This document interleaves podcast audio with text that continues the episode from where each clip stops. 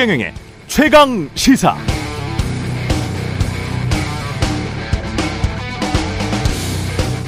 네, 지난 15일 청와대 영빈관에서 열렸던 국정과제 점검회의에서 윤석열 대통령이 다주택자에게 중과세하면 결국 영세 임차인에게 세금 전가가 일어난다.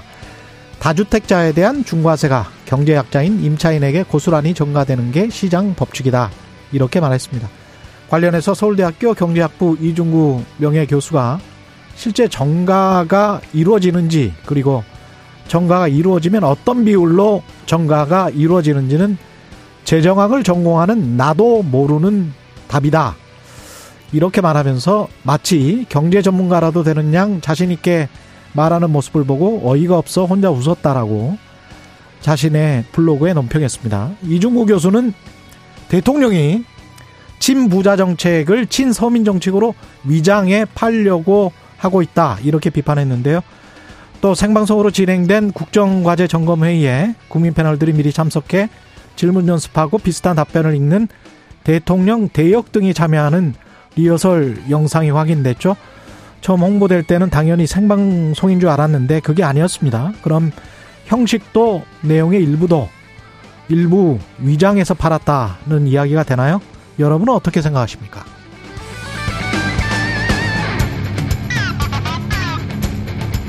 네, 안녕하십니까. 12월 19일 세상에 이익이 되는 방송 최경련의 최강시사 출발합니다. 저는 KBS 최경련 기자고요.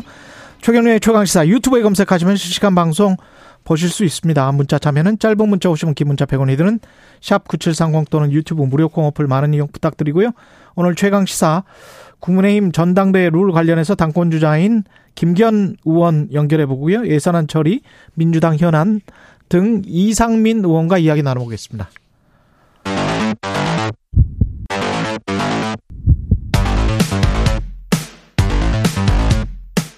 오늘 아침 가장 뜨거운 뉴스 뉴스 unboxing 자 뉴스 unboxing 시작하겠습니다. 민동기 기자 김민아 평론가 나와 있습니다. 안녕하십니까? 안녕하십니까? 예, 아르헨티나가 우승했습니다. 36년 만에 월드컵 정상에 올랐습니다. 메시가 최우수 선수상을 받았고요. 예. 어, 마지막 월드컵 무대였는데 두 골을 넣었습니다. 그러니까 처음에는 전반전만 보신 분들은 아마 아르헨티나가 쉽게 이길 거라고 생각을 했었는데 역시 이제 음바페는 음바페였던 것 같습니다. 결국에는 연장 전 후반까지 120분간 혈투를 벌였고요. 음바페가 세골 넣었죠. 네. 해트트릭. 해트트릭을 예. 기록을 했습니다. 월드컵 결승전에서 해트트릭 기록하기가 정말 쉽지 않은데. 그러니까요. 네. 하여튼 음바페도 대단했던 것 같습니다. 3대 3으로 비겼고 승부차기 끝에 아르헨티나가 4대 2로 승리를 했습니다. 이 아르헨티나 같은 경우에는 78년에 아르헨티나에서 열린 월드컵 대회에서 우승을 한 번 했고요. 그리고 86년에 멕시코 대회에서 월드컵 우승을 했거든요. 36년 만이면 참 오랜만에 우승을 한 것 같습니다.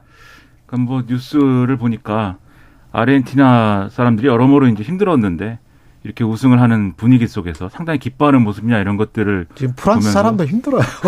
네. 전 세계 인플레이션 때문에 안 힘든 그렇죠. 사람은 없어요. 네, 물론입니다. 네, 그런 모습을 보면서 네. 또 기뻤는데 프랑스도 말이죠. 원래 이제 좀 유럽 사람들이 이번에 카타르 월드컵에 대해서 부정적이고 우린 보이콧해야 된다 뭐 이런 얘기 막 하지 않았습니까? 정작 프랑스가 결승전에 가니까 또 프랑스 사람들도 막 이렇게 흥분해가지고 뭐 응원하고 이런 모습들이 보이더라고요. 어쨌든 월드컵이 이제 뭐 모든 사람들에게 이렇게 좀 긍정적인 메시지를 주고 화합을 할 수 있게 만들고 이런 게 참 좋은 것 같고요. 근데 이제 보면서 또 뉴스를 맨날 얘기하는 사람들은 이제 축구 외의 것들이 좀 눈에 띄더라고요. 그러니까 지금 말씀하신 리오넬 메시도 그렇고 은바페, 킬리안 은바페도 그렇고 파리 생제르맹 소속이라는 그렇죠. 거 아닙니까? 맞습니다. 음. 또 파리 생제르맹이라는 팀은 카타르 국부 펀드가 소유한 팀이다. 맞습니다. 뭐 이렇게 보도를 하더라고요. 그러니까 최대 승자는 카타르인 것 같습니다. 그러면은. 네. 올림 아 월드컵도 개최하고 그러게 그렇죠? 말입니다. 네. 네. 세상은 참 요지경이에요. 하여튼 뭐, 뭐, 기분이 좋은 분들에게 저 기뻤으면 좋겠다. 네, 무슨 말입니까, 이게. 네. 이게 리오넬 메시가 이런 말을 했대요. 내가 승리 내게 승리는 숨 쉬는 것 다음으로 중요하다. 지금 숨을 쉬고 있다면 승리해야 한다. 야, 너무하다. 뭐 네. 그 다음에 돈은 나를 긴장시키거나 내 플레이에 도움이 되지 않는다. 나는 단지 내 발에 공이 있을 때 행복감을 느낄 뿐이다.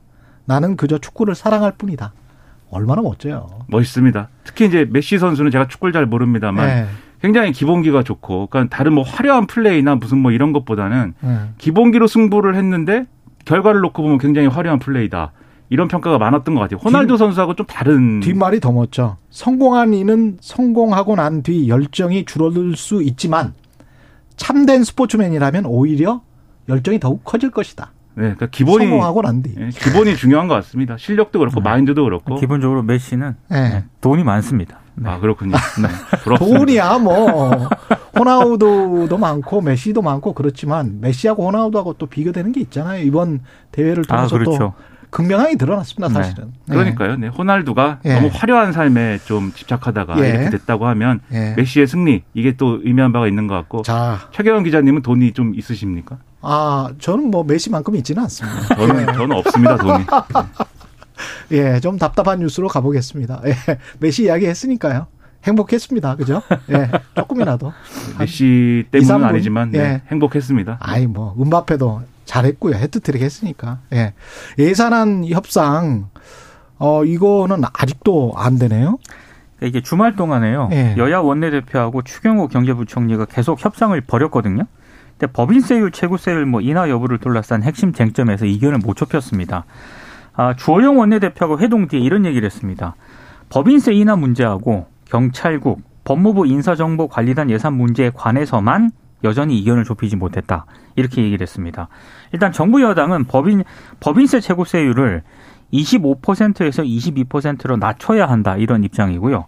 민주당은 김진표 국회의장이 중재안으로 제시한 1% 인하까지는 수용할 수 있다.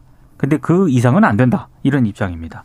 그리고 행정안전부 경찰국 법무부 인사정보관리단 예산안을 두고도 민주당은 김진표 국회의장 중재안을 좀 수용을 하겠다는 입장이거든요. 이거는 일단 삭감한 뒤에 예비비로 돌리자. 김진표 의장이 이렇게 중재안을 냈는데 아, 이거는 수용할 수 있다. 민주당은 이런 입장인 반면에 국민의힘은 이건 수용할 수 없다. 이런 입장입니다. 일단 오늘 통과 전망도 굉장히 불투명하거든요. 김진표 국회의장이 마지막 중재안으로 제시한 날이 오늘입니다. 아, 이런 상황에서 또 우상호 이태원 참사 국정조사 특별위원회 위원장이 만약에 에, 오늘 오전까지 일단 데드라인인데 데드라인까지 이 국민의힘이 국정조사에 참여하지 않으면은 오늘 특위 전체 회의를 열어서 민주당 야당 단독으로 일정과 증인을 채택을 하겠다. 또 이런 입장을 밝혀서 문제가 더 상당히 좀 어려워지고 있습니다. 네, 이게 뭐 평행선을 달리고 있습니다. 예산 협상은. 근데 오늘까지 안 하면 안 되는 것처럼 김진표 의장이 얘기했습니다만 근데 평행선을 달리는 와중에도 이런 뉴스를 다루는 사람 입장에서는 그러면 정말 합의될 여지가 없는 것인가 막 상상을 해보게 되는 거죠.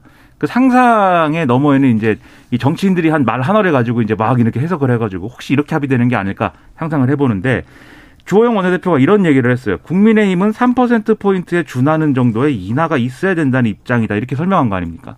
그러니까 3%포인트를 인하해야 된다가 아니고 준하는 거기에 준하는 정도의 인하가 있어야 된다라고 하는 거니까 이게 뭔가 그러면 1%포인트는 못 받더라도 그보다 조금 이제 어 올라간 수치 거기에 더해 가지고 몇 가지 또 어, 기업에 실질적으로 뭔가 부담을 줄여주는 것으로 생각되는 그러한 대안이 있으면 합의에 이를 수 있지 않겠는가라는 상상을 하게 되고요.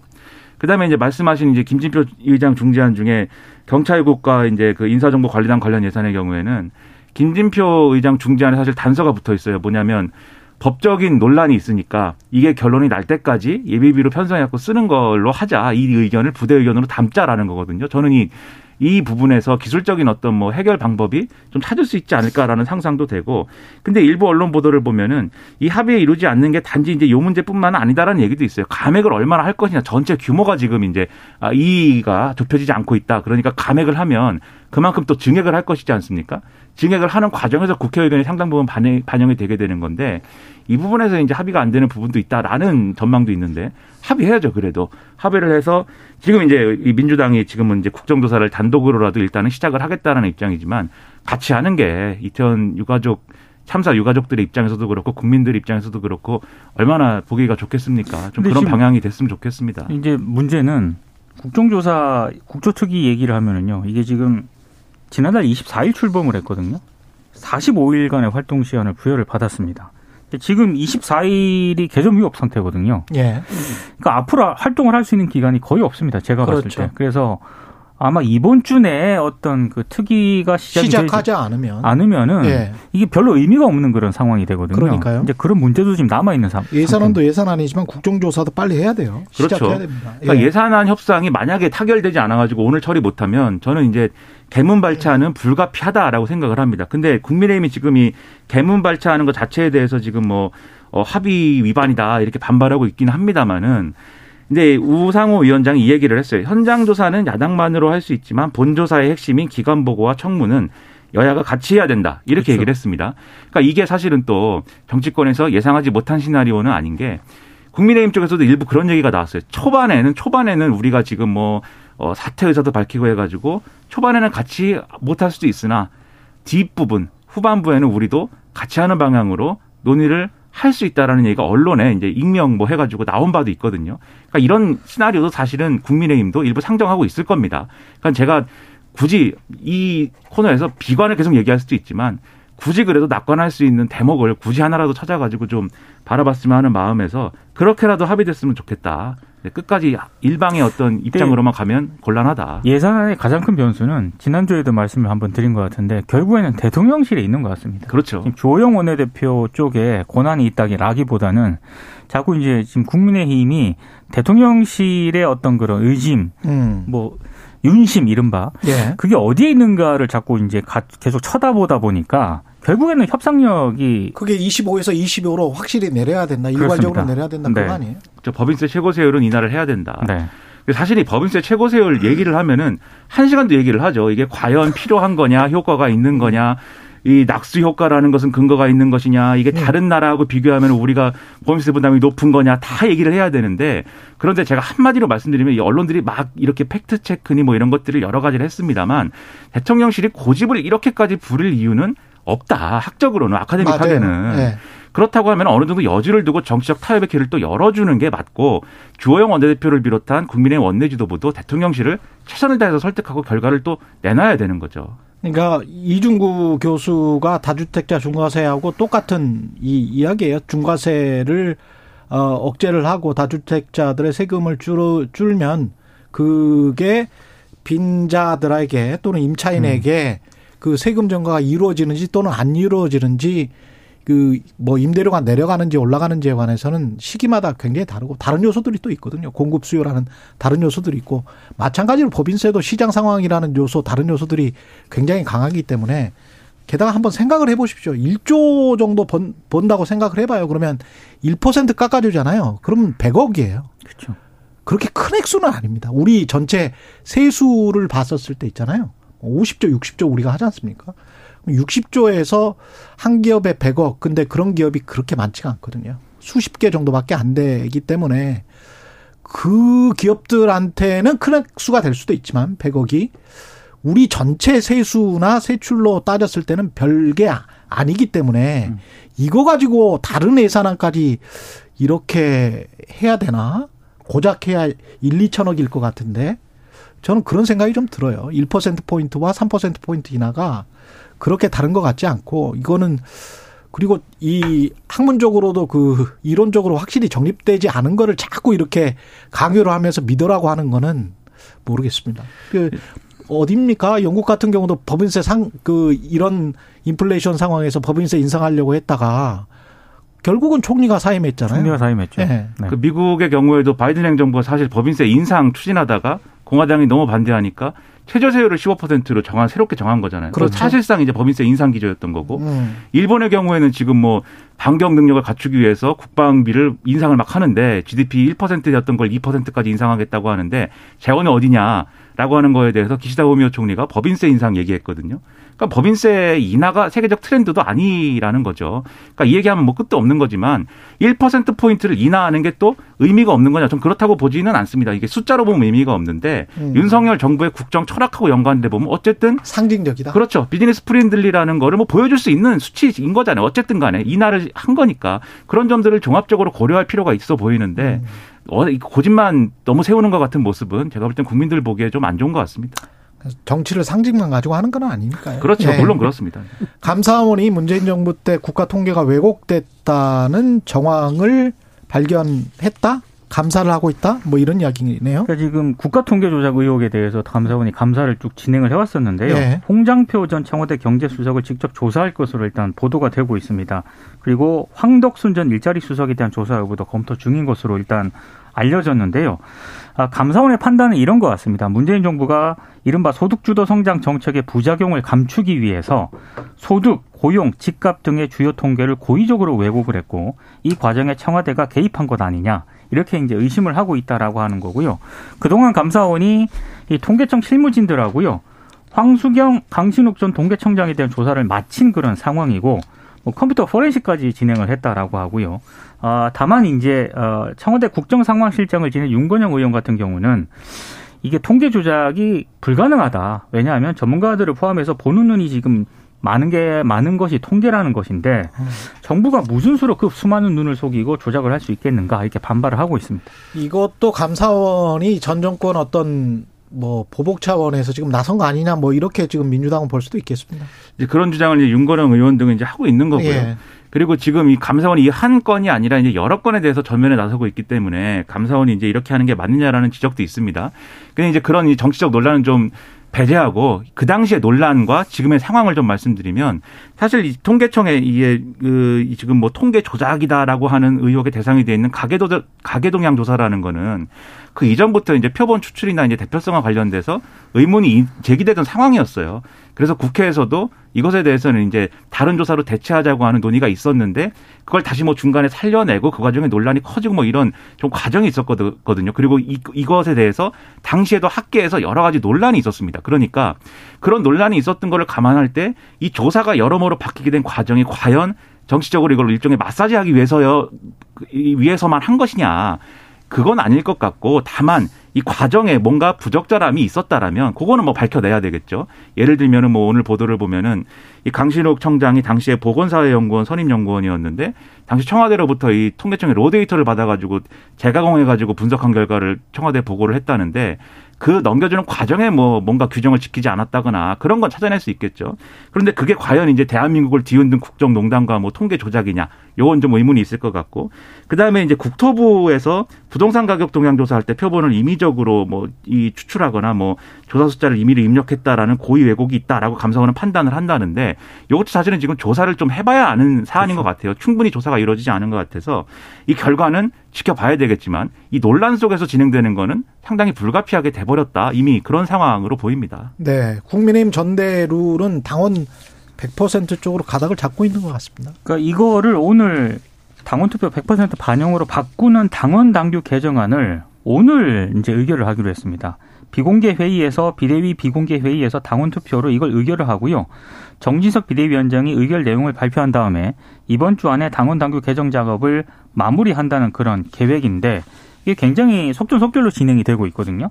이제 요게 요런 사실이 알려지면서 이른바 비윤계 주자들을 중심으로 좀 반발을 좀 나오고 있습니다. 최재형 의원 같은 경우는 페이스북에 이거는 좀 전당대회를 목전에 두고 룰을 바꾸는 게 국민의 눈에 어떻게 비춰질지 신중하게 생각을 해야 된다. 이런 입장을 밝혔고 유승민 전 의원 같은 경우에는 이건 나를 죽이려고 하는 거다라고 강하게 반발을 하고 있습니다. 그러니까 이렇게 바꾸는 이유가 다른 분명한 이유가 있으면 모르겠는데 대통령 마음에 드는 대표를 뽑기 위해서다라고 다들 보고 있는 거 아닙니까? 오늘 심지어 조선일보 사설에도 다들은 아니겠죠. 그렇습니다. 네. 뭐 다들은 아닐 테지만 네. 제가 다들이라고 얘기한 게 조선일보 사설에도 이게 부적절하다고 지적을 하고 있어요. 네. 경기 중에 볼 옮겨가지고 하면 대개 누가 믿겠느냐. 유승민 의원이 한 말인데. 그렇죠. 그렇죠. 네. 그 얘기를 그대로 사설에서 쓰고 있습니다. 그러니까 그렇게 비친다라는 것 자체가 정치적 리스크가 커진다는 건데 과연 대통령이 이렇게 어, 대, 마음에 드는 대표를 뽑기 위한 어떤 그런 이 여당으로서 다루고 있다. 국민들에게 어떻게 비칠까요? 별로 좋게 비치지 않을 것 같습니다. 네. 뉴스 unboxing 민동기 기자 김민아 평론가였습니다. 고맙습니다. 고맙습니다. KBS 1라디오 최경영의 최강시사 듣고 계신 지금 시각 7시 39분입니다. 오늘 하루 이슈의 중심. 당신의 아침을 책임지는 직격 인터뷰. 여러분은 지금 KBS 1라디오 최경영의 최강 시사와 함께하고 계십니다. 네, 국민의힘 전당대회 룰 성탄절 전에 개정할 계획입니다. 당신 100%의 아, 힘이 실리고 있고요. 그런데 반론은 만만치가 않습니다. 당권 주자인 국민의힘 김기현 의원 연결돼 있습니다. 안녕하세요. 네, 김기현입니다. 반갑습니다. 예, 반갑습니다. 전당대회 지금 이슈 짚어보기 전에 감사원이 문재인 정부 통계 조작 의혹 감사를 한다고 하고 민주당 관련해서 감사원이 윤석열 정부의 야당 탄압 앞잡이가 되고 있다 이렇게 이제 비판을 하고 있는데 그 내용은 어떻게 보셨습니까? 우선 처음부터 문재인 정부가 갑자기 통계청장이 마음에 들지 않는다고 막 갑자기 경질한 다음에 새롭게 임명된 통계청장이 정부 입맛에 잘 맞는 보고하겠다고 하는 형태의 그런 내부 그 보고를 했다는 것 아닙니까? 음.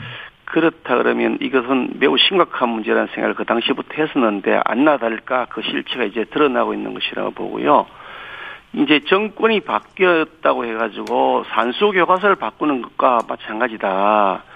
예, 예를 든다면 어떤 정권이 들어선다 하더라도 산수 교과서는 1 더하기 2는 3이라고 해야 되는데 정권이 바뀌자마자 1 더하기 2가 4가 되는 산수 교과서를 만드는 꼴이다. 그런 생각이 들고요. 기업의 경우, 뭐, 기업의 경우도 아주 뭐, 우리가 흔히 봅니다만은 분식 회계를 통해서 사기를 쳤다 해서 많은 사람들이 구속되고 있지 않습니까? 분명히 그 A라는 기업이 손실이 생겼는데도 불구하고 이익이 생겼다고 해서 분식 회계를 해서 보고한 다음에 그 대주주들이 배당금을 챙겨가 버리면 회사는 망하는 거거든요.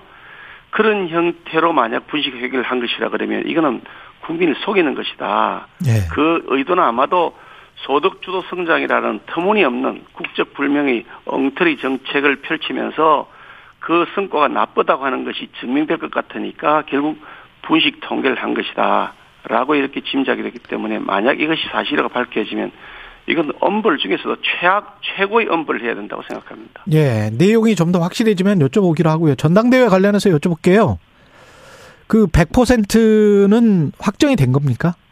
글쎄 뭐 저는 그런 부분에 대해서 잘 아는 바가 없고요. 예. 저는 당 지도부에 있지도 않고 또 그런 논의에 대해서 뭐 관심을 기울이지도 않기 때문에 예. 선수가 뭐 룰이 어떻게 되는데 신경 쓸 템이 어디 있습니까? 열심히 연습 훈련해 가지고 선수가 요 시합에서 이기도록 하는 데 관심 있는 것이어서 자세한 아. 내용은 잘 알지 못합니다.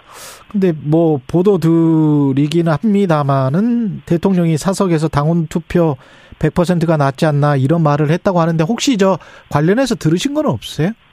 저는 뭐 전혀 모르는 얘기인데 보도가 되어서 그런 일이 있었는지 없이 자체도 잘 모릅니다만. 아, 그래요? 뭐, 예, 그런데 뭐, 아니, 국회의원 선거 때도 뭐 보통 2, 3개월 전에 다 선거법 고치거든요. 아. 뭐 국회의원 선거 때 지금까지 늘 두세 달 전에 선거법 고쳤습니다. 예. 그런 차원에서 지금 뭐 당 비대위도 우리 당의 대표를 어떻게 뽑을 것인지를 논의하고 있는 것으로 이해하고 있고요. 제가 전국을 다니면서 이게 당원 교육을 그뭐 시간 낼 때마다 하고 있는데 많은 분들이 손을 들어서 말씀하시기를 왜 당 대표를 뽑는데 외부의 사람들이 그게 어, 들어와서 개입을 하느냐. 특히 음. 민주당 지지자들이 들어와서 우리 당 대표를 뽑는다 그러면 역선택을 하게 되는데 그 말이 되느냐는 얘기를 한결같이 많이 하세요. 예. 그런데 많은 우리 당원들이 표출하고 있는 의사가 있으면 그걸 당 지도부가 또 수용하는 것이고 하는 것이지 뭐 당원들이 뭐라 그러든 당 지도부는 그냥 내, 내길 간다 이렇게 할 수는 없는 거니까 그런 의사를 수렴하는 과정이 아닐까 생각합니다. 네, 의원님도 그러면 당심을 온전히 받드는 뭐 100% 쪽으로 선호하시는 것 같습니다. 지금 말씀하시는 거 보니까. 저는 한 번도 그걸 선호한다고 말씀드린 적이 없고요. 예. 그런데 우리 당원들의 의사를 보면 한결같이 우리 당원들의 의사가 확실하게 반영돼야 된다고 요구하, 요구하고 음, 있으니 예. 그것이 원론적으로는 바람직하다는 말씀을 드렸을 뿐이지. 예, 예, 예. 아니 선수가 뭐 룰이 어떻게 되든 그거 무슨 상관 있습니까? 끝까지 뛰어서 이기, 이기도록 노력하는 것이 그뭐 관심이 별로 두고 있지 않습니다. 그렇기는 한데 그 이론적으로 보면 그 말씀도 맞습니다. 당신 뭐 100% 이것도 당원들한테 전해 들었다는 그 이야기도 맞는 것 같은데 국고 보조금을 받고 있잖아요. 우리나라 같은 경우는 공영 정당제니까. 그래서 당신 100%로 가면 뭐 이게 약간 뭐랄까요 사사롭게 된다고 할까 국고보조금도 그러면 받지 말아야 되는 거 아닌가 뭐 이렇게 반론을 할 수도 있을 것 같은데 어떻게 생각하십니까? 그건 무리한 그 무리한 억지, 주장인가요? 억지, 억지, 억지 경광 부해 갖고요. 예. 국고 보조금을 받는 것하고 당 대표를 뽑는 것하고 연결하는 것은 과도한 그, 그 억지 해석 같고요. 예. 아니 당 대표를 뽑는데 당 구성원들이 뽑는 것이고 예. 그런 다음에 거기에 따라서 그것이 결과를 가지고 국민들에게 심판을 받는 것이지. 네. 그 결과를 어떻게 할지 그 당의 지도부를 정하는데 거기에 대해서 국고보조금을 기어 넣는다는 것은 별로 그렇게 어, 온당하지 않은 논리 같습니다. 당신 100%나 당신이 훨씬 더 많이 반영된 어떤 개정된 룰로 간다면 그게 총선 때 중도 확장이나 이런 거에는 약간 좀 불리하지 않을까 이런 생각도 있는데 어떻게 생각하십니까? 우리 당 당원들이 음.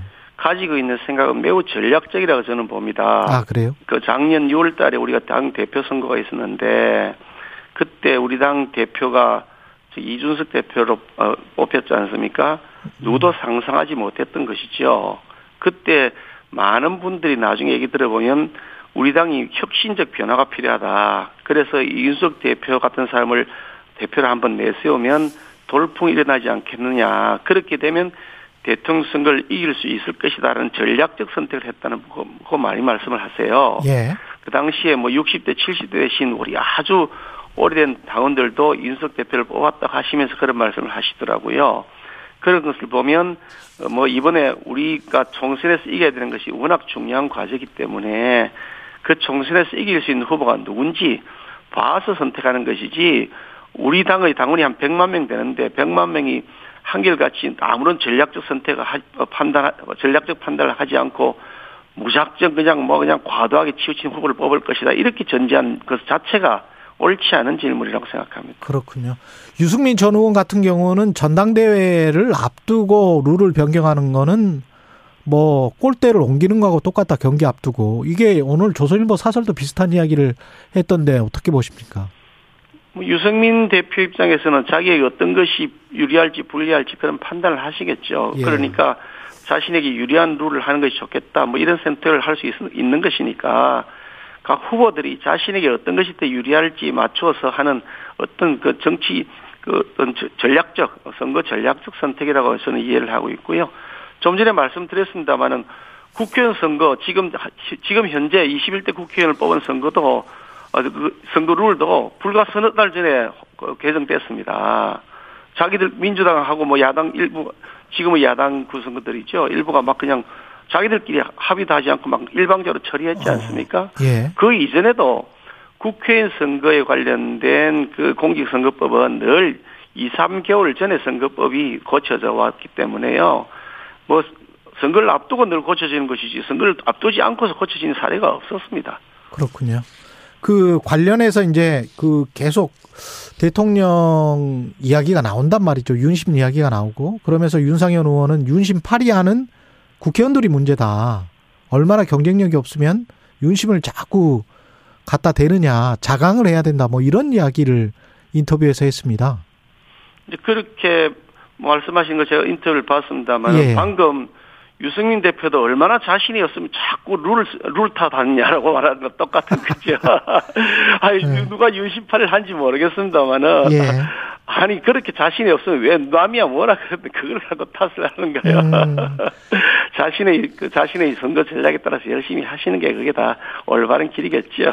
아, 그래서 가급적이면 룰에 관해서는 당의 어떤 민심만 이야기하시고 그 룰에 관해서 잘 이야기를 안 하시는군요. 의원님이 지금. 자기, 자기를 네. 열심히 해서 득표하는 네. 것이지 자꾸 상대방 선거 전략에 대해서 뭐 왈가왈부하는 게 자신이 없다는 뜻 아니겠습니까? 예. 그 김나 연대 뭐 이런 보도는 그냥 지어낸 겁니까? 어떻게 보세요? 제가 뭐 그런 말을 쓴 적은 없으니까 네. 누가 뭐 어떻게 했는지는 모르겠습니다만은 네. 뭐 나경원 그 대표 같은 경우도 뭐 저하고는 아주 코드가 잘 맞는 분이고 예. 또 그동안 여러 가지 일들 하면서 많은 공감대를 이루었던 분이시기도 하고요. 뭐 최근에도 뭐 수시로 서로 대화를 나눈 사이고 하기 때문에 앞으로 역할을 잘 분담해서 어, 당을 이끌어갈 수 있는 좋은 파트너가 아닐까 그렇게 생각합니다. 근데 두 분이 같이 나오면 연대가 되나요? 뭐 두 분이 나온다.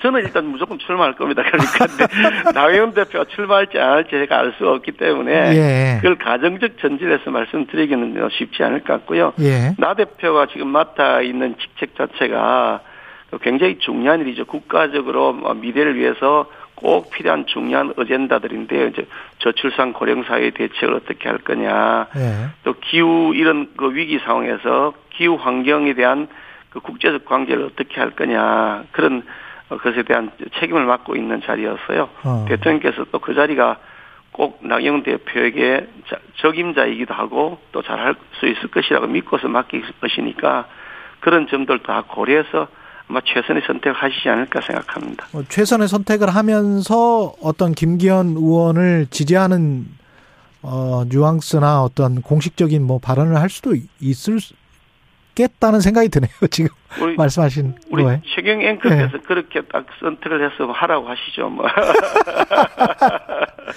김장 연대는 덜 익은 생김치다. 그 이게 윤상현 의원의 예, 비판인데요. 어떻게 생각하세요? 이거는?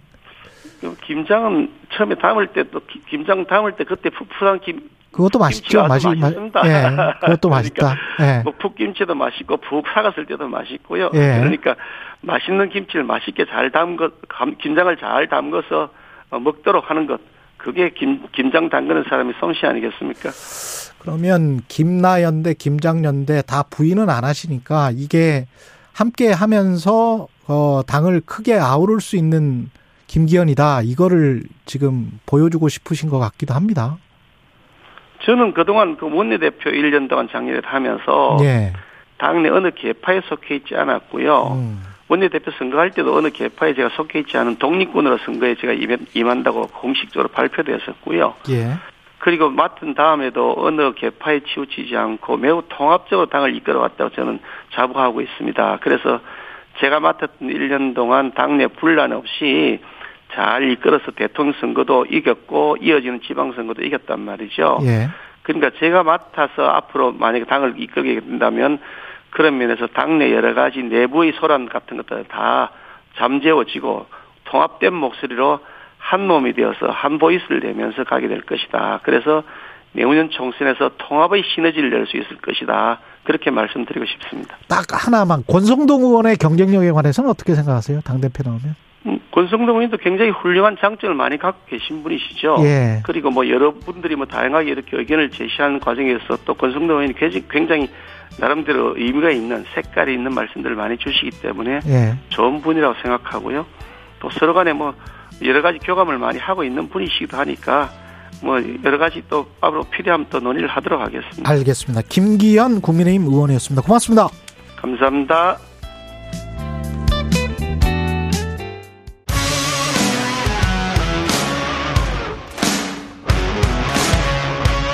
오늘 하루 이슈의 중심 최경영의 최강 시사.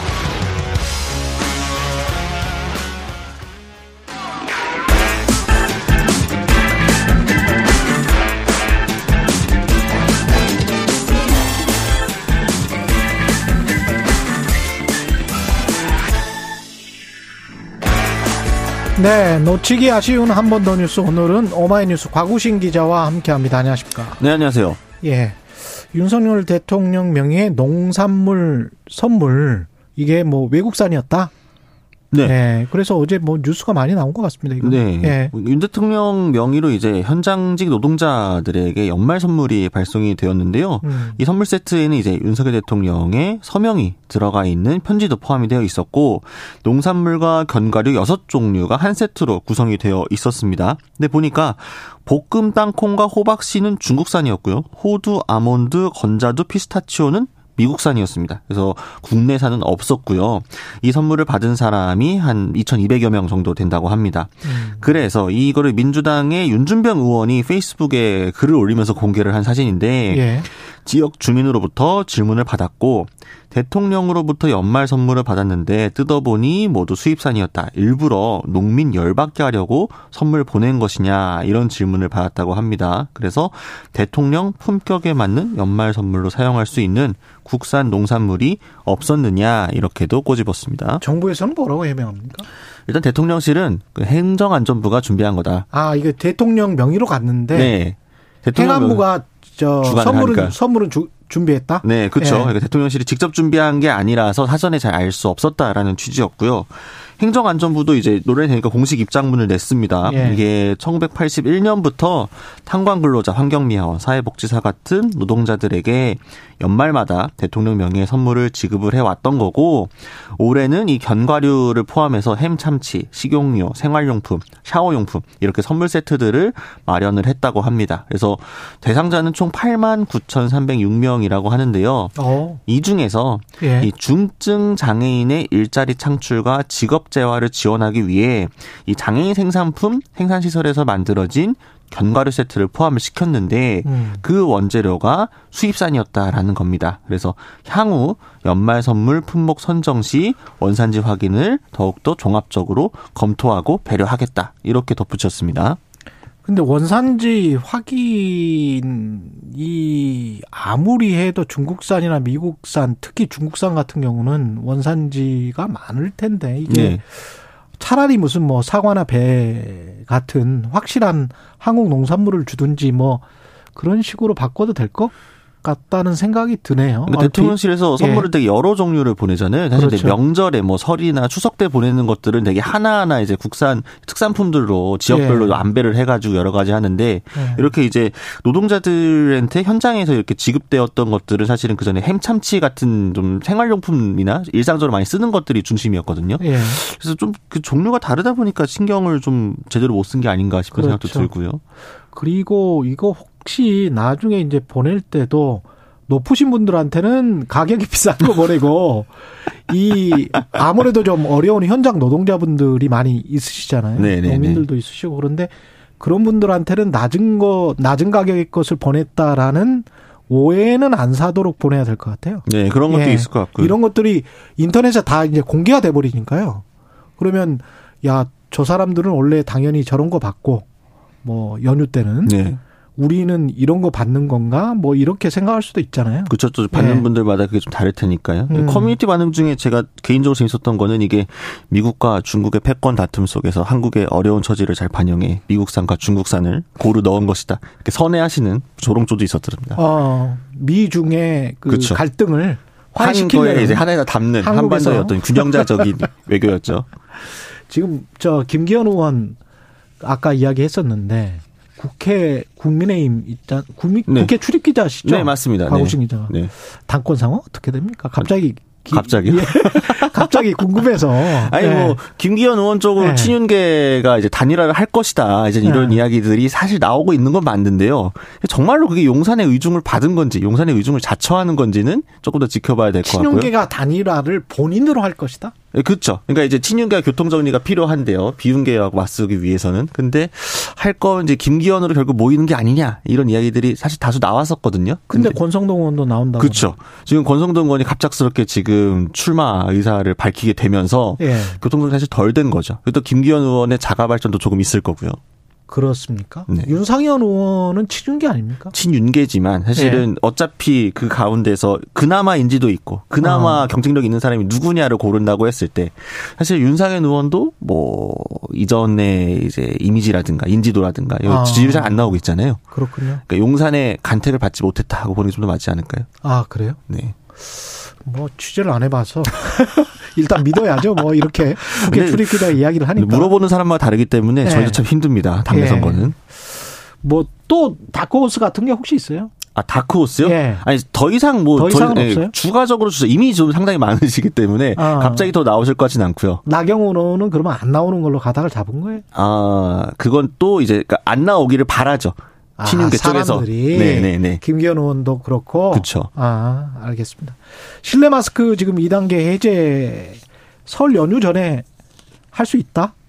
네. 그러니까 네. 중대본에서 23일에 조정안 발표할 예정입니다. 그래서 이제 기준도 발표하고 기준이 언제쯤 충족될까 이것도 발표를 할 건데 음. 단계적으로 이제 실내 마스크 착용을 의무에서 권고로 바꾸고 일부 시설만 일단 제외를 했다가 나중에 더 상황이 좋아지면 모든 시설에서 전면 해제하겠다. 이렇게 염두하고 있다고 합니다. 모든 시설의 저- 전면 해제 1단계 그러면 어, 어느 정도 해제되는 거예요, 처음에는? 일단 1단계 해제가 된다면 네. 이제 당연히 버스나 지하철 같은 대중교통은 마스크 계속 쓰셔야 되고요. 아, 복지시설이나 의료기관, 이제 소위 감염 취약계층이 모여 있는 곳들은 조금 더 이 실내 마스크가 유지될 것으로 보입니다. 음. 다만 이제 학교, 어린이집 이렇게 마스크 써서 교육 어려웠고 이런 부분들은 조금 더 풀릴 것으로 보이고 공공기관도 역시 풀릴 예정인데 만약에 마트 같은 경우에는 고령자도 워낙 많이 왔다 갔다 하시다 보니까 풀지 말지가 조금 미정이라고 합니다. 그렇군요. 예. 버스나 지하철은 여전히 써야 된다. 네. 예, 근데 뭐 한동안. 확정안은 아니니까요. 예. 이제 내부적으로 이렇게 검토가 되고 있다라는 보도들이 나온 건데 예. 정부 쪽에서는 아, 설 선물 국민들에게 드리겠다라는 취지에서 설 연휴 것 전에 같은데. 좀 발표를 하고 싶어 하고 음. 다만 이제 방역 당국 쪽에서는 지금 재유행세가 좋지 않은 상황이다 그렇지. 보니까 분위기를 좀 봐야 된다. 설 연휴 이후로 밀릴 수도 있다. 이렇게 좀 신중론에 음. 가까운 것 같습니다. 언제쯤 그러니까 그 시기는 설 연휴 전인지 후인지 이거는 23일에 23일에 네 발표가 될 것 같습니다. 예, 여기까지 하겠습니다. 예, 지금까지 한 번 더 뉴스 과구신 기자였습니다. 고맙습니다. 감사합니다. 예, KBS 라디오 최근의 최강 시사고요. 예, 잠시 뒤에 2, 3 1 5 모시겠습니다. 최경영의 최강 시사는 여러분과 함께합니다. 짧은 문자 50원, 긴 문자 100원이 드는 샵 9730. 어플 콩과 유튜브는 무료로 참여하실 수 있습니다.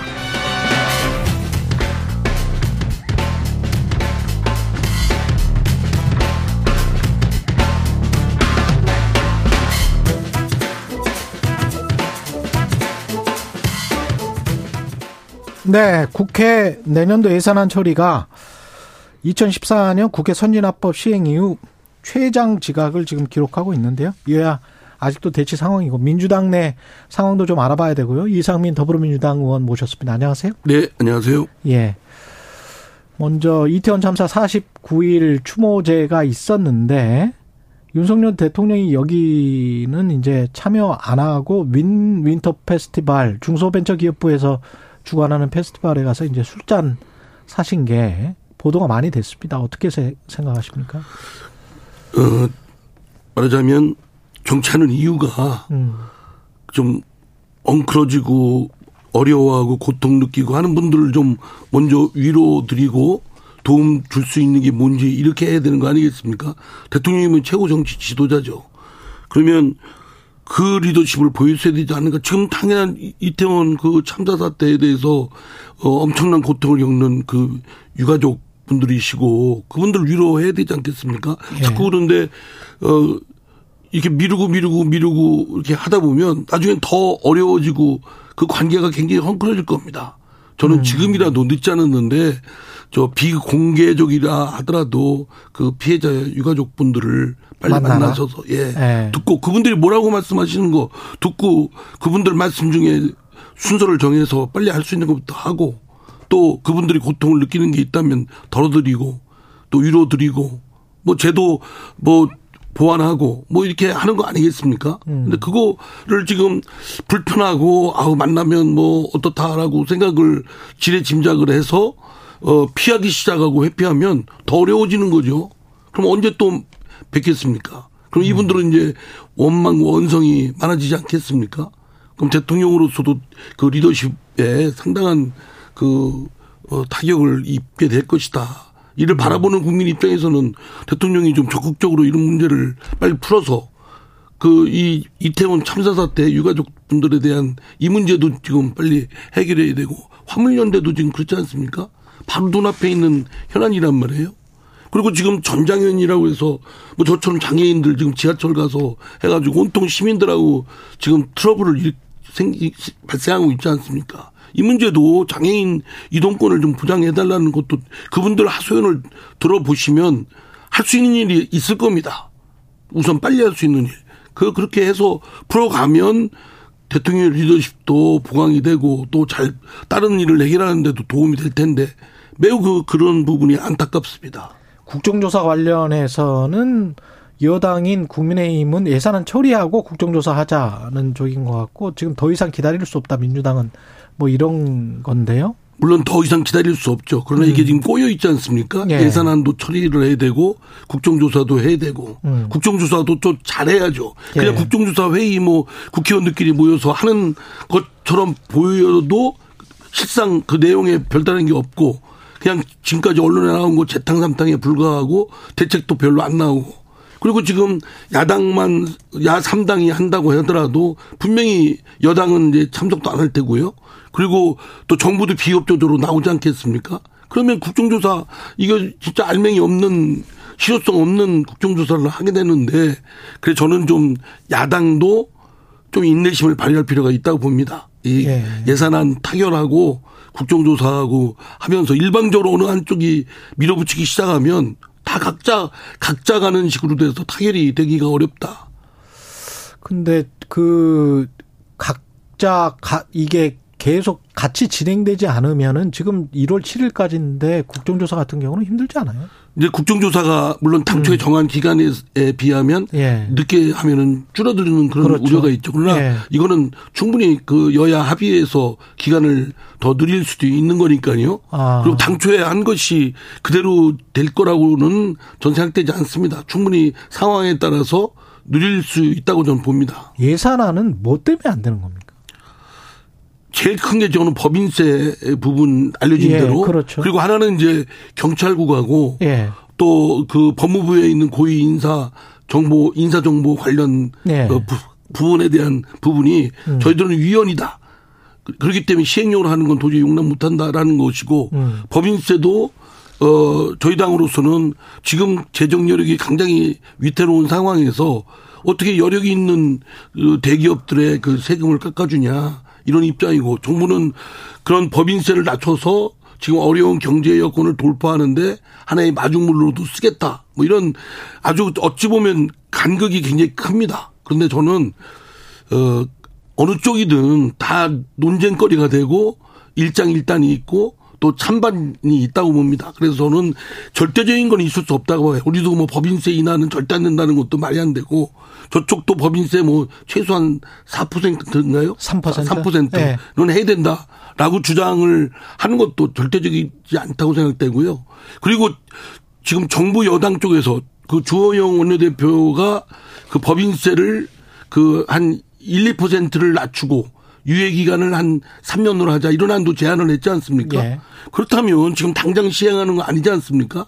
그러면 좀 성이 안 차다 한다라도 국회의장이 제안한 1% 인하안을 받고 받고 나서 정부 어 저 야당을 좀 설득해서 이에 대해서 반대하는 야당을 설득을 해서 만약에 법인세가 절대적으로 인하가 필요하다고 한다면 그런 기간을 잡아가지고 설득할 수 있는 그런 절차를 밟으면 어떨까 싶습니다. 음, 그렇군요. 윤석열 정부가 노동개혁도 추진을 하고, 그리고 여러 가지 것들이 이제 문재인 정부의 반대 방향으로 가는 것처럼 이제 시그널을 계속 보내잖아요. 건강보험과 관련해서도 그렇고, 문재인 케어 비판을 한 것도 그렇고, 그런 것들은 어떻게 보십니까? 지난 정부, 예. 뭐 문재인 정부라고 해서 공만 있겠습니까? 과도 있고 또 공도 있겠죠. 그러면 다음 정부는 음. 이어달리기, 릴레이 경주를 하는 겁니다. 예. 일정 구간에 이 스- 승계를 해서 이어받아서 그 국정을 잘 끌어가도록 하는 거기 때문에 지난 정부의 것을 다 뒤집어 버리고 정반대로 가겠다고 그런다면 지금 하고 있는 윤석열 정부도 성과도 못 내고 오히려 갈등만 더 증폭 확대 재생산 시켜서 오히려 발목을 잡히는 꼴이 될 것이다. 라는 말씀을 좀 드리고요. 가능하면 갈등의 소지, 에너지가 소진될 수 있는 것들은 좀 최소화하고 바로잡는 것도 순서를 정해서 전략적으로 해야 될 것이고 그래서 성과를 내는 좀 미래지향적으로 성과를 낼 수 있는 것에 좀 그런 목표를 정했으면 좋겠습니다. 지금 다 뒤집어 가지고 저 지난 정부의 정치 세력과 현 정부의 정치 세력이 부딪히고 이것이 이제 어떻게 될지 모르거든요. 그리고 지금 어, 대선 그 차이가 0.73밖에 안 됐지 않았습니까? 그러면 팽팽한 상황입니다. 그렇다고 윤석열 대통령이 절대적 지지를 지금 국민들로부터 얻고 있는 상황도 아니고 그러면 국민들 국가 대한민국을 위해서 한다면 대통령으로서는 그런 형편을 사실은 직시하고 오히려 야당의 협조를 끌어낼 수 있는 갈등을 최소화할 수 있는 그런 순서를 정해서 해야 되지 않을까. 근데 통계- 지금 다 뒤집는 것은 예. 별로 지- 매우 어리석은 행태입니다. 그다 뒤집는 것 중에 일환이라고 보십니까? 감사원이 지금 통계청장 조사하고 뭐 이런 것들 있지 않습니까? 그것도 이제 저도 보도를 예. 받고 또 그 당시 했을 때도 그 소위 복지 지표에 대해서 그렇죠. 어, 통계청이 왜곡했다 이런 예. 것도 있으니까 물론 그거에 대해서 진위를 밝혀서 책임을 물을 일이 있으면 하는데 음. 너무 그 일을 크게 치워서 마치 그 지난 정부와 지난 정부를 다 뒤집어 버린다는 그런 그런 기세로 나아가면 음. 결코 민주당도 그러면 그 이거는 수용을 못하죠. 방어적으로 나갈, 나갈 수밖에 없고 그럼 적극적으로 방어하면 갈등 싸움밖에 더 되겠습니까? 음, 정부나 대통령이 자꾸 싸움을 만든다. 제가 볼 때는 그런 여지가 크다고 봅니다. 뭐냐면 예. 이런 의심을 상당히 듭니다. 윤석열 대통령이나 국민의힘의 시선은 내후년 총선에 가 있다. 그때까지 민주당에 대해서는 말하자면 발목 잡기 그리고 어 말하자면 제대로 지난 정부의 실책이 여전히 민주당에 이, 이어져서 그거를 저 이렇게 억지 주장하고 그냥 방탄만 하고 있다. 또 이재명 대표에 대한 사법 리스크에 대한 방탄하고 있다. 이런 이미지로 더불어민주당을 더 씌우려고 하는 거 아닌가. 음. 그렇게 그렇게 편가르기 위해서 민주당을 고립시켜 가지고 총선에서 말하자면 지금 여권이 승리 어, 승리를 대승을 하겠다. 이런 욕심이 있는 모양인데 제가 볼 땐 그렇게 세상이 맘대로 되나요? 근데 국민의힘은 그런 그런 전략을 만약에 가지고 간다면 그런 전략을 가지고 가고 있다면 민주당은 그렇게 안 되고 있습니까? 민주당도 이제 그런 국민의힘이나 윤석열 대통령의 계략, 개, 그런 어떤 것이 예. 그런 말하자면 그뭐 계략이든 숨은 지략- 지략이든. 숨은 예. 생각 예. 뭐 그런 개, 개, 그 뭐라고 해야 되나요? 하여간 계략 그런 숨은 의도가 그런 의도가 있다고 간파를 충분히 할 수 있다고 한다면 예. 거기에 빠져들지 않도록 해야 되는데 근데 빠져들 수 빠져드는 부분이 좀 있죠. 가령 뭐 이재명 그 당 대표에 관련된 것은 그것도 그렇고요. 그것도 사실 그렇고 엄죽달싹 못하는 거 아니에요? 지금 상황이 당 대표를 계속 지킬 수밖에 없는 상황이고 그러나 리스크가 잠재적으로 있으면서 왜냐하면 또 지지자들도 계속 또 당 대표를 지지하고 있기 때문에 그러니까 어, 그게 어떻게 한숨을 쉬게 하는데요. 예. 이럴 때일수록 원칙대로 가야 된다고 생각합니다. 어, 말하자면 예. 이재명 대표가 지난번 전당대회 때 그 압도적 80% 가까운 지지로 됐기 됐던 당 대표이고 그렇죠. 그런 당 대표에 대한 어떤 어 사법적 의혹만 있다고 해서 어 진퇴를 거론하거나 뭐 이렇게 하는 건 쉽지 않은 일이지만 음. 지금 어쨌든 그런 길로 지금 여권의 의도는 말하자면 이재명 대표의 어떤 그런 사법적 의혹을 민주당하고 동일시 묶어버려서 꼼짝달싹 못하게 하- 하려고 하는 거. 총선 전까지 예, 쭉. 방탄 예. 어, 민주당이다. 또는 어, 발목 잡기 하는 민주당이다. 그리고 그 의석수가 많은 거여, 아니 거야, 어, 의석수가 많은 거대 정당 야당이 말하자면 힘 힘을 엄청 오남용하고 있다. 이런 이미지를 더 씌우는 거겠죠. 그러면 사실은 저희 민주당으로서도 그런 부분이 그렇게 말려들지 않도록 조심을 해야 되는데 어떤 부분은 알면서 그러는지 모르면서 그러는지 약간 좀 어, 덤벙덤벙 그 늪에 빠지는 경우를 봐서 좀 매우 우려스럽습니다. 어떻게 돌파해야 된다고 생각하세요? 이재명 대표의 건도 음. 일반적으로 그런 문제가 있으면 사실은 당 대표를 하면 안 되지요. 음. 그래서 많은 사람들이 당 대표 나간다고 할 때 반대했던 이유가 이것이고요. 지금의 사태가 예견 어 예견을 하지 못한 뜻밖의 일이 아니거든요. 충분히 예견했고 뭐 이재명 대표 이제 또 수사 받겠죠. 그러면 이제 이거는 조작 수사다, 뭐 기획 수사다, 야당 탄압이다. 저희 당 그렇게 나갈 수밖에 없을 때고. 예. 그러면 이것이 이제 총선까지 이어지지 않겠습니까?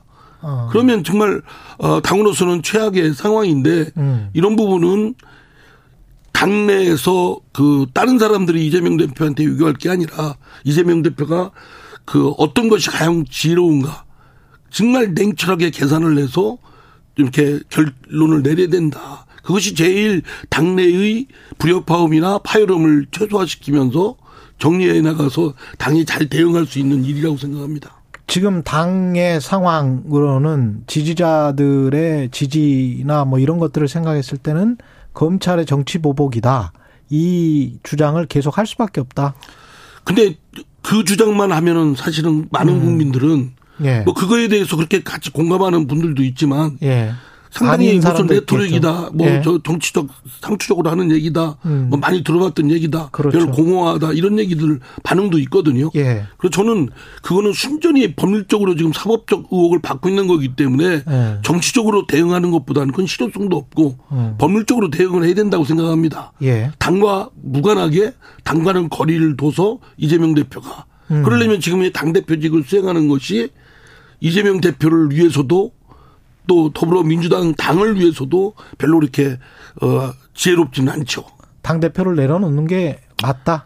저는 어정뭐 요구하는 건 아니고요. 아 예. 뭐 이재명 대표한테 하는 건 아니고 정말 제가 그 이재명 한테 간곡하게 그 이렇게 참고 말씀 도움 말씀을 드리고 싶지만 음. 그것 또한 뭐 어쩌면 지금 어 이런 어려움에 빠져 있는 당 대표를 정말 도와주고 이러질 못한 망정 공격하는 거다. 또 내부 총질하는 거다.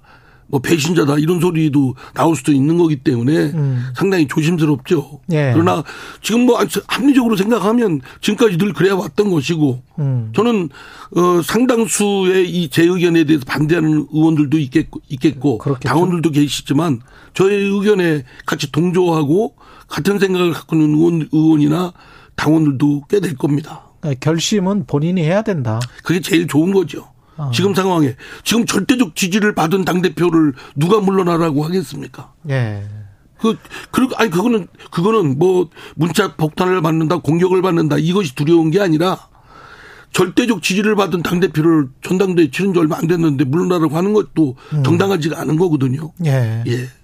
지금 뭐 김종민 의원 같은 경우는 민주당에서 다양한 목소리가 안 나온다. 민주주의의 빨간 경고등이 켜진 것이다. 뭐 이렇게 이야기를 했는데 다양한 목소리가 나 나오는 다양한 목소리가 없었던 건 뭐 지금만 없었던 게 네. 아니고요. 문재인 대, 대통령, 대통령. 문재인 당대표일 때도 그랬습니다. 예. 뭐 문재인 대통령도 저 반, 문재인 대통령에 대해서 비판하는 어 의원이 있다고 해서 문자 폭탄을 받으면 그 양념이라고까지 말하지 않았습니까? 그러니까 뭐 김정민 의원이 그렇게 얘기- 이좀 이재명 대표 체제에서 그런 일만 있었다고 특별하게. 하는 건 그거는 저는 동의하기 어렵고요. 음. 이미 문재인 대통령 당 대표 일 때부터 그것이 굉장히 짙게 작용을 했다. 라는 아. 점에 저희 당에 지금 사실 갖고 있는 결함입니다. 말하자면 맹종하고 예. 일색이고 한 색깔로 딱 되고 그에 대한 이견이 있으면 배신자고 내부 총질이고 그렇죠. 예. 예, 매회에 발목 잡냐 이런 식이고 그리고 이제 성역화하고 그 역으로 보면 근데 이제 구심력은 있어야 되는데 구심력이 없어진다 뭐 이런 민주적 리더십이 그냥 어떤 어 강요된 또는 아. 억압된 그런 분위기를 만들어서 할 수 있는 건 아니죠. 여러 더불어민주당은 민주정당이고 그렇죠. 그 민주적 그 다양성, 다원성이 꽃피우고 활발해야 됩니다. 지금 거기서부터 말하자면 리더라고 한다면 그런 것을 잘 융합하고 버무리고 하는 음. 리더십이 필요한 것이고 그런 분이 또 국- 대한민국 국정을 이끌어야 되지 않겠습니까? 지금 민주당 그럼 억압돼 있다라고 들리는데요. 억압된 분위기가 있는 거죠. 억압돼 있다기보다는 억압된- 말하자면 지나친 억압된 분위기가 있다. 악질적인 팬덤. 음. 어, 뭐 무슨 이견을 제시하거나 이러면 막 집중 공격, 집단 괴롭힘, 뭐 린치가 하듯이 예. 뭐 이런 것들이 이- 있는 건 또 사실이거든요. 그게 자발적으로 일어나는 겁니까? 아니면은 뭔가 그 지시나 교감이나 자발적인 것도 있을 때겠죠. 예. 그러나 누가 이렇게 어, 영향력을 줘서 하지 않으면 그렇게 많은 수사가 할 수가 없습니다. 저도 문자 폭탄을 받아보는데요. 예. 누군가의 신호에 의해서 집중적으로 하는 것 같습니다. 말하자면 그들끼리의 커뮤니티에 이상민 그리고 핸드폰 번호 알려주고 공격하라. 그래서 제가 직접 그 사람들하고 통화를 해보면 예. 사실 내용도 잘 모릅니다. 그냥 막, 막 억지 주장하고 하는 분들도 있고. 예. 한 가지만 한 2, 30초밖에 안 남았는데 최고위에서 지금 박지원 전 의원 복당 문제가 보류가 됐는데 왜 그런 거죠? 저도 뭐 그 지도부에 예, 논의할 때 아니니까. 없었으니까 내용은 잘 모르겠습니다만 예. 민주당은 어, 원칙적으로 열려 있는 정당입니다. 그리고 음. 과거의 전비를 가지고 어떤 사람에 대한 호불호는 있을 수 있지만 그 호불호가 입당이나 복당하는데 큰 장애인이 돼서는 안 된다고 생각합니다. 예. 이상민 더불어민주당 의원이었습니다. 고맙습니다. 네, 감사합니다.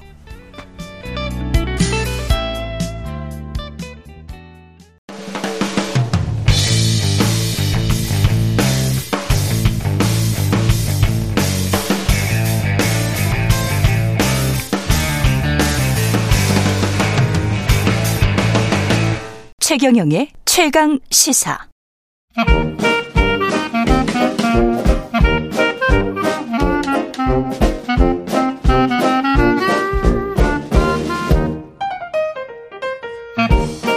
네, 최경룡의 최강 시사 경제합시다. 월요일은 명쾌한 경제 이야기 해보고 있습니다.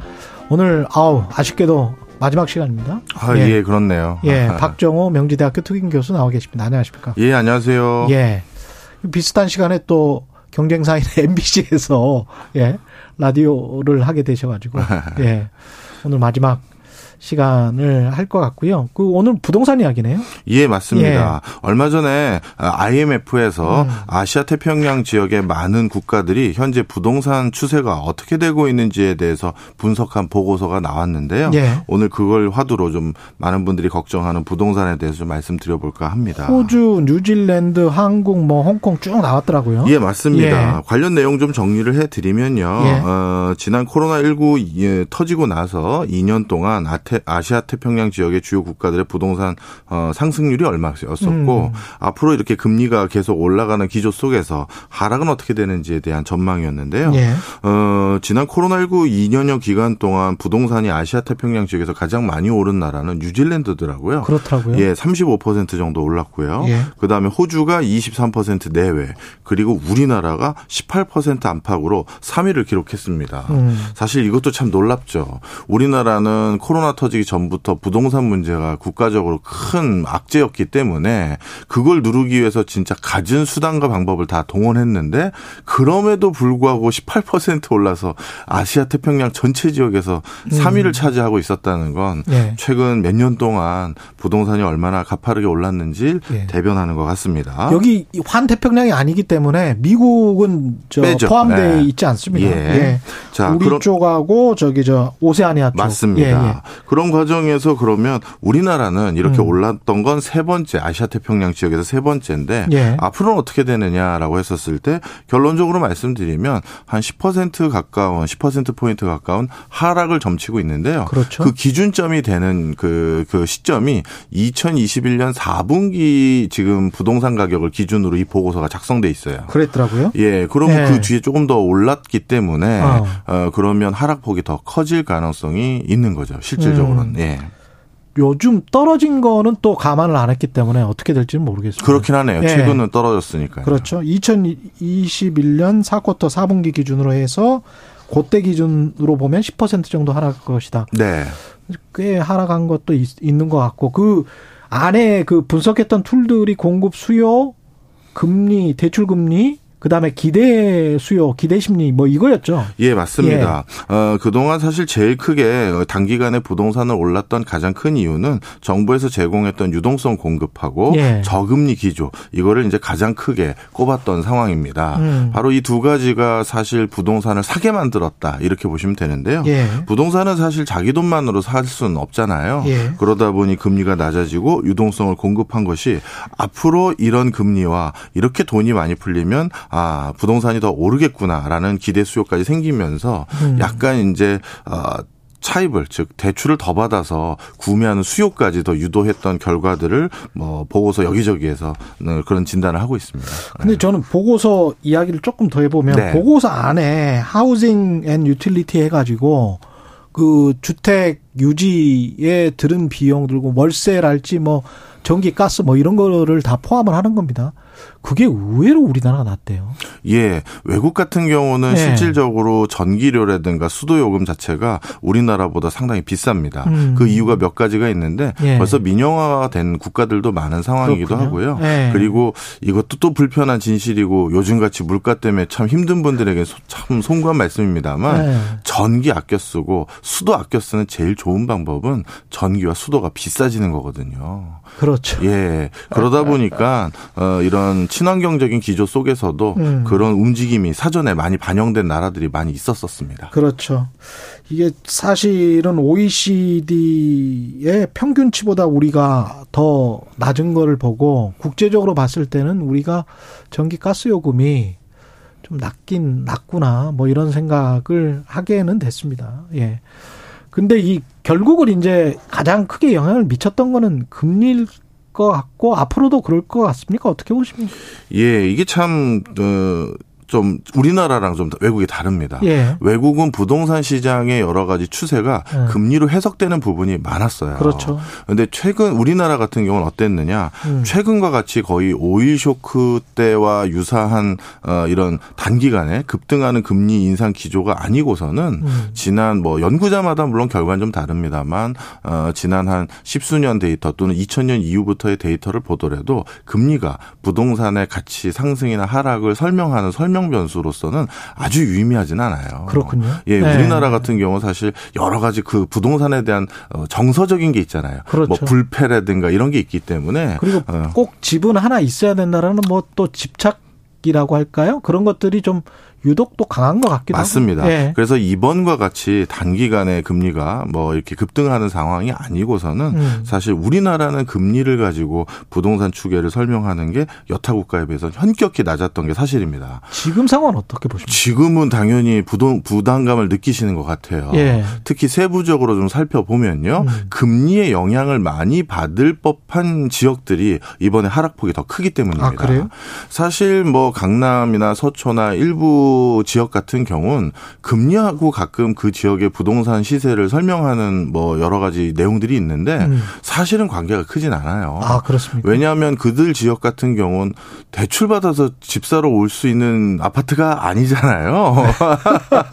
솔직히 말씀드리면 예. 뭐 40억 뭐한뭐 30억 후반 뭐 50억대도 넘는 게 부지기수인데 예. 거기는 뭐 지금같이 대출 규제하고 있는데 대출을 받아서 거기에서 집을 사는 비율은 현격히 낮고요. 그렇겠죠. 어, 그러다 보니까 네. 그거는 좀 다른 요소고요. 음, 그냥 현금으로 사시는 분들. 그렇죠. 예.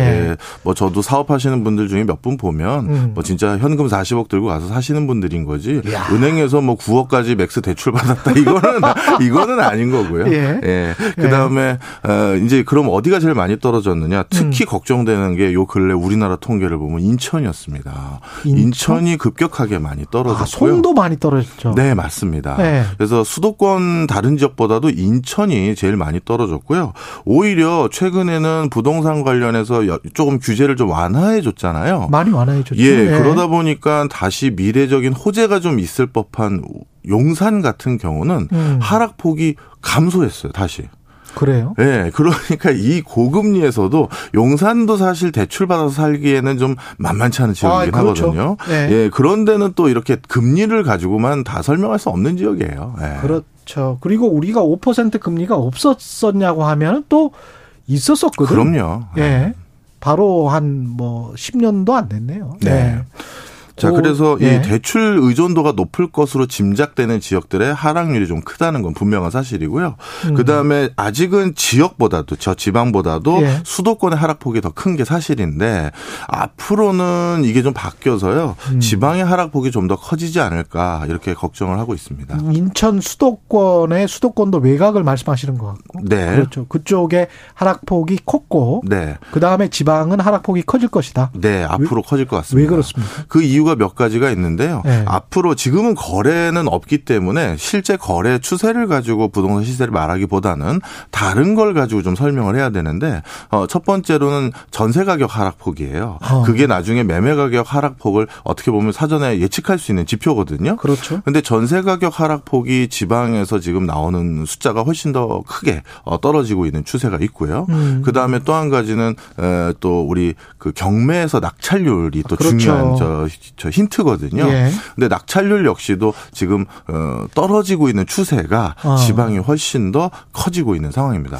서울이 지금 낙찰률이 30%예요. 그렇습니까? 이것도 충격적입니다. 30%라는 게열채 중에 세 채만 집주인을 찾아줄 수가 있고 아. 일곱 채는 외면을 받고 있다는 낙찰률이 거거든요. 30%다. 예. 낙찰 가격의 그 비율은 시가랑 비교했을 때는 어떻게? 지금은 한 15% 가까이 떨어지는 게 15, 추상, 아, 한 통상적이고요. 85% 정도 수준에서 예. 예. 그리고 인천 지역은 더 많이 떨어졌고요. 또. 더 많이 떨어졌고 예.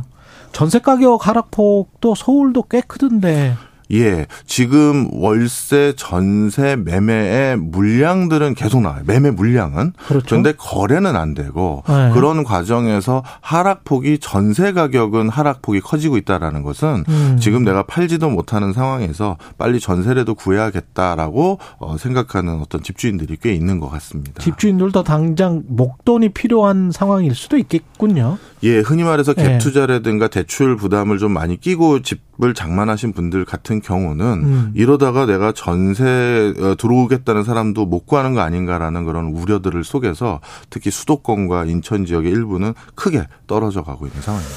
그 정부는 지금 다주택자에 대한 과세를 좀 줄여서 그렇게 하면 임차인들이 싼 값에 임차를 아, 할수 있겠다. 뭐 이렇게 지금 주장을 하고 있고 뭐 여러 가지 이, 이 방안들이 나오고 있는 것 같은데 어떻게 생각하십니까 이런 것들은? 예, 다주택자들 같은 경우는 사실 자금 여력이 있는 분들이기 때문에 음. 이분들에게 부동산은 투자 또는 뭐또 아주 노골적으로 말하면 투기적인 이유도 있거든요. 예. 그런 분들 같은 경우는 통상적으로 지금 갭 투자 연끌을 해서 무리하게 주택 장만하신 분들이 어 주로 집을 장만했던 지역보다는 흔히 말해서 노른자 위에 대한 선호도가 훨씬 더 높아요. 음. 이번 같은 경우 뭐 언론 등을 통해서 어느 지역의 아파트가 뭐 6억, 7억 싸게 매, 매도됐다 네. 이런 것들이 많이 보도가 돼서 음. 실제 그 여러 가지 뭐라 할까요?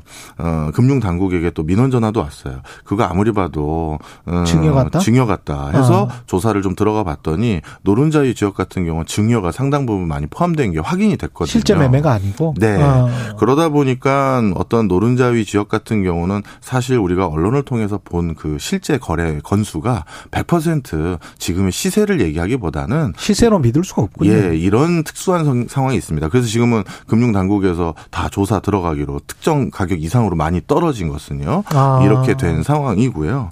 그런데 이제 수도권 같은 경우 낙폭이 크더라도 사실 뭐 이렇게 크게 더 매매를 하겠다라는 추세가 오히려 더 적은 상황이긴 합니다. 서울은 어떻게 보십니까? 서울 같은 경우도 예. 뭐 제가 예전에 한 8월 달인가요? 그때도 한번 말씀드렸는데 음. 이제는 부동산 불패라기보다는 음. 어, 부동산 투자를 하실 때도 아니면 내 집을 장만해서 혹시나 어, 살고 있다가 오르면 더 좋지라는 투자 전략을 가지신다 하더라도 지역별로 희비가 극명하게 엇갈릴 것 같아요. 예. 어, 제가 대표적으로 지난번에도, 어, 뭐 방송에서 촬영 한번 하러 가자고 해서 봤던 적이 있는데, 음. 종로에도 이제 빈집이 수두룩한 상황입니다. 아, 그렇군요. 예, 뭐 예. 예전에 재건축, 재개발 이슈가 있다고 해서 어, 장만했던 지역도 빈집이 수두룩해지기 시작하면서 음. 그런데 그 집은 이제 그 집들은 빈집화 된 지가 10년 이상 된 동네도 있거든요. 음. 그러다 보니까 서울 내에서도 이제 어, 서울은 다 오른다 이렇게 되면 안 되고요. 예. 뭐 지역마다 큰 희비가 좀 엇갈릴 것 같습니다. 내년 부동산 시장 전망은 마지막으로. 예.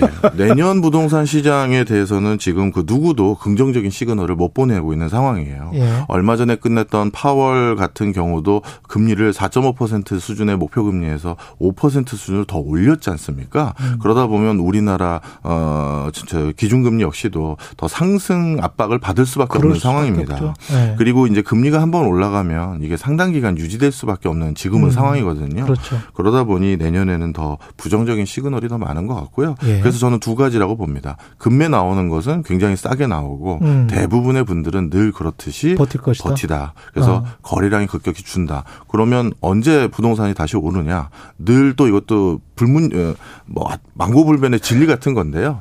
거래량이 다시 늘기 시작하면 그렇죠. 그때부터 다시 부동산이 꿈틀대더라고요. 예. 그래서 거래량이 터졌을 때 사더라도 그때 사는 게 낫겠다. 뭐 이런 말씀이신 네, 것 같습니다. 네.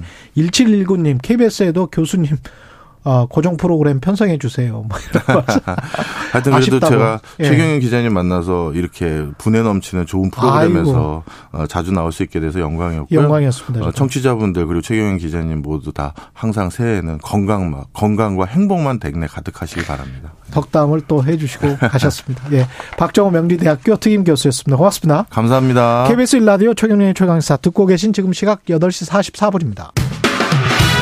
최경영의 최강 시사는 여러분과 함께합니다. 짧은 문자 50원, 긴 문자 100원이 드는 샵 9730. 어플 콩과 유튜브는 무료로 참여하실 수 있습니다.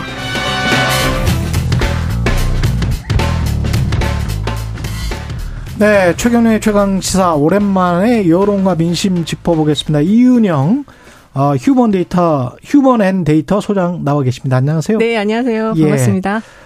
아, 오늘 다룰 여론조사 개요부터 좀 소개하고 가겠습니다. 예. 예.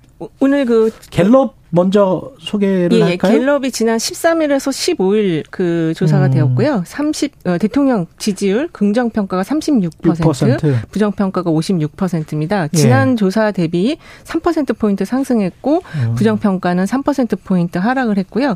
오늘 아침에도 지금 나온 리얼미터 그 미디어 트리뷴이 의뢰해서 리얼미터가 조사를 했는데요. 12일에서 16일까지 조사가 되었고 예. 대통령 긍정 평가는 41.1%, 부정 평가는 56.8%로 긍정평가는 지난 조사 대비 2.7%포인트 상승했고 부정평가는 2.0%포인트 음. 하락했습니다. 자세한 내용은 중앙선관위 여론조사 심의위원회 홈페이지를 보시면 될 것 같습니다. 그 꼼지락꼼지락이긴 하지만 네. 그리고 또 오차범위내긴 하지만 그래프상으로는 분명히 올라가고 있다. 그렇죠. 이건 예. 느낄 수가 있겠습니다. 그렇습니다. 예. 지금 오늘 리얼미터 자료 보면요. PK 예. 쪽에서 8.1%포인트 상승했고 TK도 6.7% 포인트 음. 상승해서 지금 이제 그 보수 성향층이 계속 지금 결집하고 있다. 이렇게 음. 볼수 있을 것 같아요. 상승세를 보이는 이유는 뭐라고 봐요? 어, 일단은 이제 그 지난 그 여러 가지 사안이 지금 많았었거든요. 예. 근데 제가 볼 때는 일단은 그 대통령이 가장 큰 문제점으로 느꼈던 게 이제 프레지던시가 좀 안 보인다 이거였는데 예. 이제 그 그런 프레지던시라는 어떤 대통령스럽다, 대통령 다움이 노조 대응 때부터 이게 좀 보이기 시작을 한 거예요. 음. 좀 빠르게 이제 그 주도권을 쥐고 대응을 하는 이런 모습. 그리고 저는 영빈관 사용도 상당히 그런 어떤 이미지적인 면에서는 아. 대통령스러움을 좀 보여줬다. 왜냐면 그 전에는 계속 도어 스태핑하는 그렇죠. 대통령 얼굴만 크게 나오고 얼굴도 계속 좀 짜증스러운 표정 이런 거였는데 영빈관을 사용하면서부터 이제 약간 그 분위기랄까 이런 게 좀 대통령스럽게 느껴지는 게 좀 보여졌고. 관저 정치도 저는 여기 한몫을 했다고 봐요. 그러니까 네. 저, 어, 대통령이 어떤 정보를 좀 약간 통제하면서 네. 뭔가 이렇게 궁금증을 불러 일으키는 이런 것들이 좀 전체적으로 지지율 상승에 도움을 줬고 그리고 이제 한 지난주에는 이제 개혁 아젠다들을 제공을 했잖아요. 제 개혁 노동 개혁이라든지 이런 개혁 아젠다를 제시를 했는데 사실 이게 지지층이 결집된 상태에서 확장을 하기 위해서 꼭 필요한 게 아젠다거든요. 네. 근데 그거를 적절하게 지금 이제 제시를 했고 그거 제시할 때 나는 지지율이 낮아도 이 개혁을 위해선 계속 가겠다 이렇게 얘기를 했어요. 네. 그럼 이제 앞으로 좀 지지율이 떨어지더라도 대통령 어떤 방향성을 지금 제시한 거라서 그렇죠. 이게 이제 전반적으로 조금 조금씩 그 지지층이 볼 때는 아 이제 좀 대통령스러워지는구나 이렇게 느꼈을 수 있을 것 같습니다. 근데 갤럽의 그거 있잖아요. 경기 조사도 같이 했더라고요. 경기 그 전망이 상당히 안 좋아요. 네. 그게 지금 지난 조사 아까 그 말씀드린 13, 15일 조사에 따르면은 내년도 전망이 나빠질 것이다가 60%. 좀 되죠. 네, 네. 그게 지금 올해 3월 달에 이제 대통령 되고 나서 조사한 거랑 비교하면 해보면은 부정평가 거의 두 배 가까이 지금 상승이 된 거라서. 경기 전망이 예, 예. 그래서 지금 이런 여러 가지 이제 뭐 개혁 아젠다도 던지고 하지만 이제 이게 좀 약간 어, 어떤 단단한 지지율로 반등의 모멘텀을 만들었다라고 제가 표현을 안 하는 게, 음. 어, 그런 어떤 그 경, 사실 대통령의 가장 대통령 다음을 보여주는 거는 경제에 대한 음, 이슈를 그렇죠. 틀어지는 거거든요. 근데 아직 그런 것이 있지 않고 지금 지금 노동개혁 아젠다도 계속 좀 분란의 소지가 많은 그런 그렇죠. 내용들이어서 그래서 요거는 좀 지켜봐야 된다. 특히 그리고 지금 이 내년도 전망 굉장히 부정적으로 보고 있기 때문에 이게 음. 이제 새해로 넘어가는 이런 시기에는 새해 기대감이 있어야 이게 반등의 그렇죠. 모멘텀을 만드는 거거든요. 예. 예.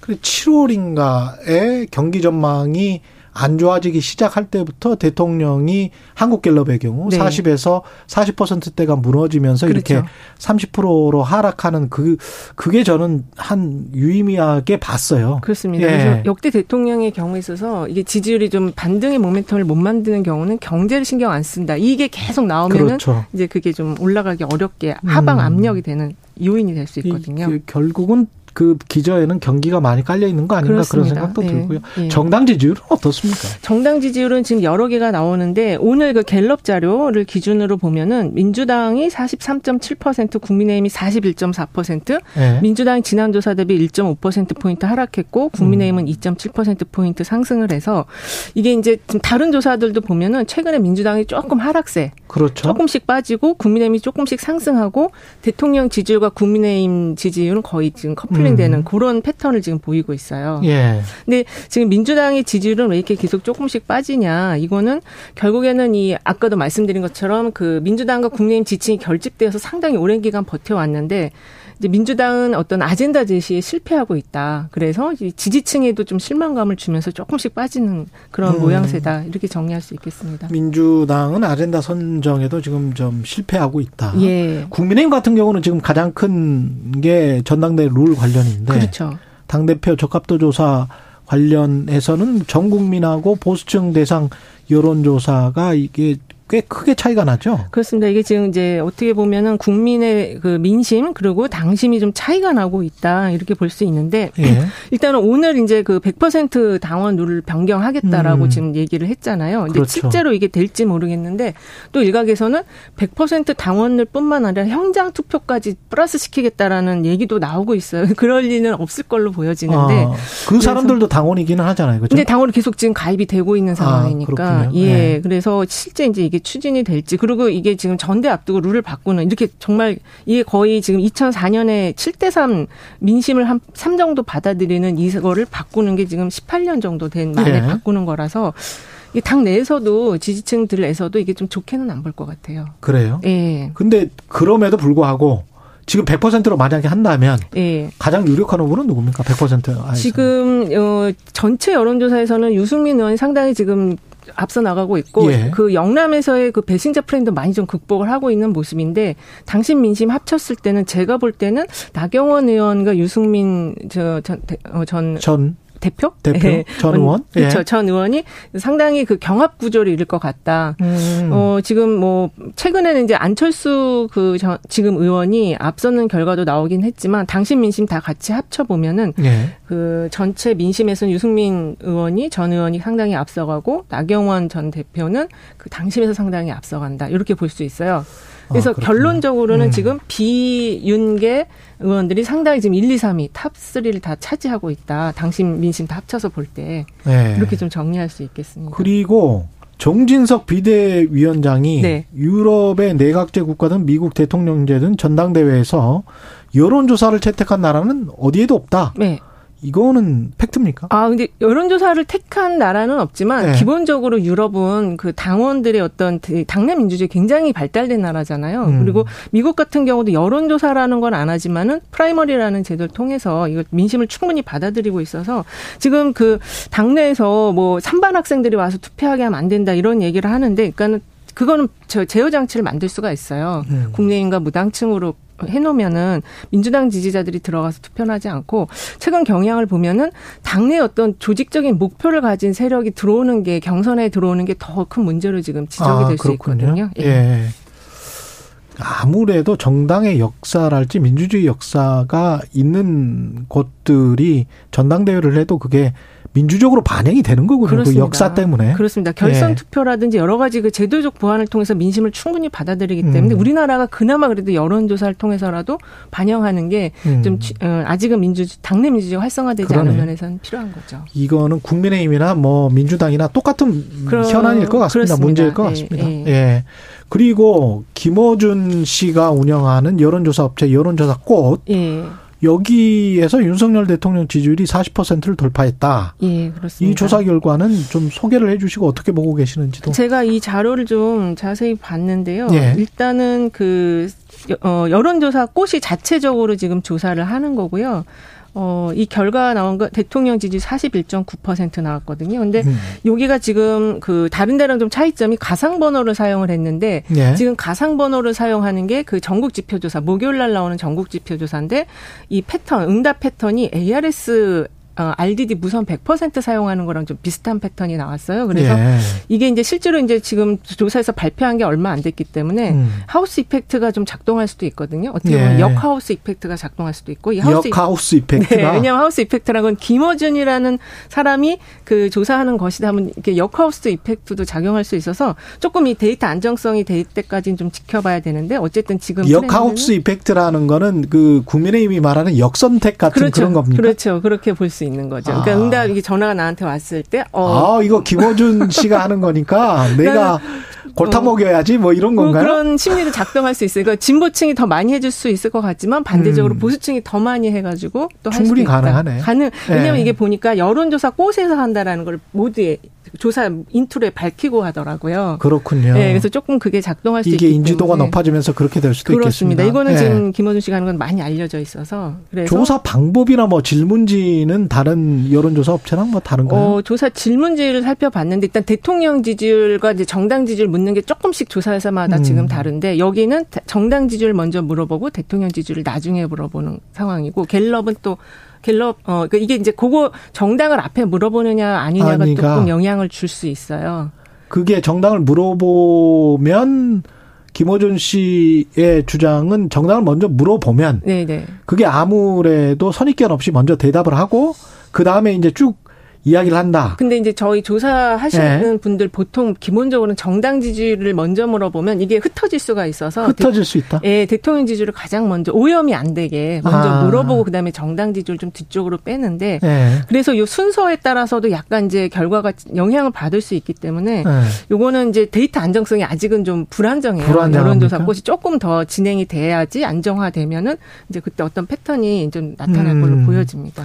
그 수치보다는 그래프가 중요한 것 같아요. 그렇죠. 이게 지금 추세선 이것도 이제 ARS로 네. 하기 때문에 추세선이 중요하고 김어준 이제 그 여론조사 꽃 여기는 뒤에 보니까 그 한동훈 장관에 대한 질문을 굉장히 많이 했어요. 네. 보통 다른 조사에서는 그렇게 많이 안 하거든요. 그렇죠. 네 개를 연달아서 네. 쫙 했기 때문에 이제 요런 그 조사의 설계가 어, 결과에 미치는 영향도 있을 수 있다 이렇게 보고 있습니다. 이은영 휴먼앤데이터 소장이었습니다. 고맙습니다. 네, 감사합니다. 12월 19일 월요일 KBS 일라디오 최경령의 최강 시사였습니다. 고맙습니다.